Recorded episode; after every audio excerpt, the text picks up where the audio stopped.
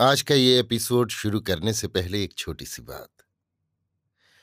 क्या आप भी अपना पॉडकास्ट बनाने की सोच रहे हैं?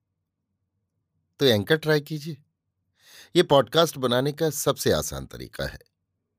नंबर एक, ये फ्री है। नंबर दो, इसमें कई सारे ऐसे टूल्स हैं जो आपको अपने फ़ोन और कंप्यूटर पर रिकॉर्ड और एडिट करने की फैसिलिटी देते हैं। नंबर तीन आप अपने पॉडकास्ट को डिस्ट्रीब्यूट भी कर सकते हैं, जिससे इसे स्पॉटिफाई और दूसरे प्लेटफॉर्म पर सुना जा सके। तो डाउनलोड कीजिए फ्री एंकर ऐप या विज़िट कीजिए एंकर डॉट एफ़ पर अपना पॉडकास्ट स्टार्ट करने के लिए। ये तो थी एक छोटी सी जानकारी, और अब शुरू करते हैं एपिसोड का सिलसिला।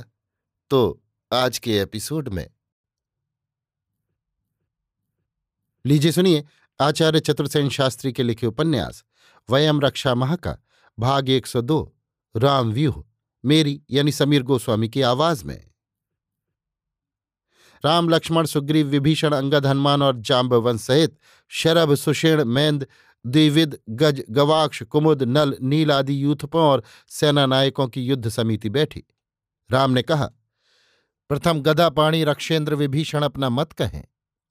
महाराज मेरी आज्ञा से मेरे चारों मंत्री, अनल, पनस, संपाति और प्रमति, वेश परिवर्तित कर लंका में जा, वहाँ की सब गतिविधि और व्यवस्था देख आए हैं। लंका के पूर्व द्वार का रक्षक प्रहस्त है और दक्षिण के महाबली महापार्श्वर महोदर हैं। पश्चिम द्वार पर इंद्रजित मेघनाथ नियुक्त है और उत्तर द्वार शुक सारण आदि राक्षस सेनाधिपतियों और मंत्रियों सहित स्वयं राक्षस राज रावण ने अपने अधिकार में लिया है। नगर के मध्य भाग में शूल, मुदगर, धनुष आदि शस्त्रों से सज्जित महासेनापति विरूपाक्ष नियुक्त हुआ है। रावण की सेना में दस सहस्त्र हाथी, दस सहस्त्र घोड़े और अनगिनत योद्धा हैं। वे सभी अमित पराक्रमी हैं। वे रावण से प्रेम करते हैं। रावण भी उनका विश्वास करता है। इन्हीं योद्धाओं के बल पर रावण ने त्रिलोक जय किया था। मैं आपको भयभीत करने को ये निवेदन नहीं कर रहा हूँ। वस्तु स्थिति निवेदन कर रहा हूँ।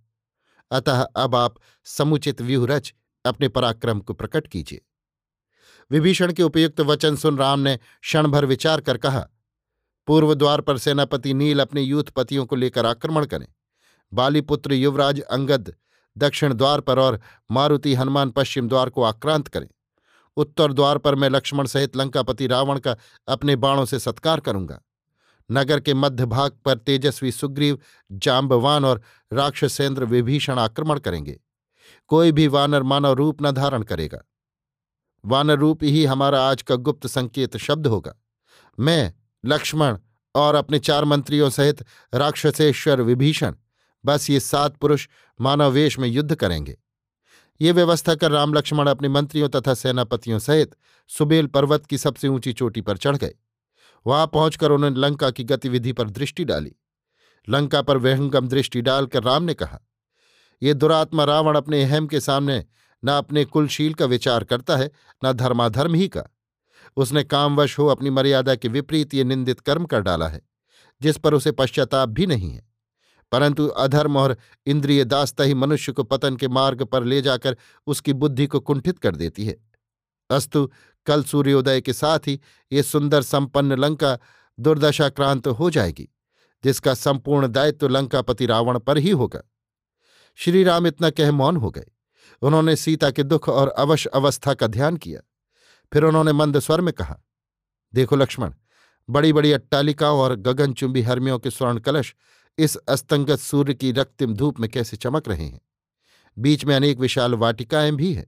जिनमें चंपा, अशोक, मौलसरी, साख, तमाल, ताड़, कटहल, नागकेसर, हिंताल, अर्जुन, कदम्ब, तिलक कर्णिकार आदि के पुष्पित वृक्ष लताओं से आच्छादित अपनी मनोहरता से इंद्रपुरी, अमरावती की शोभा को भी लज्जित कर रहे हैं।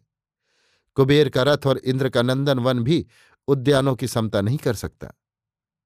पपीहा, कोयल आदि इन उद्यानों को मुखरित कर रहे हैं। नगर, द्वार, श्वेत, वर्ण, मेघों के समान दिख रहे हैं। तथा राजभवन और देव मंदिरों के भव्य गुंबज अपनी शोभा की समता नहीं रखते। विभीषण ने कहा, वो सहस्त्र खंभों वाला रावण का सभा भवन है, जो अपनी ऊंचाई के कारण कैलाश सदीख पड़ रहा है। सहस्त्र महाबली राक्षस इस सभा भवन की रात दिन रखवाली करते हैं। ये दैत्यों और राक्षसों की स्वर्णमयी लंका नाना वैभवों से परिपूर्ण है। धन, धान, स्वर्ण, रत्न सुरा सुंदरी आनंद, विलास ऐसा पृथ्वी पर और कहीं नहीं है।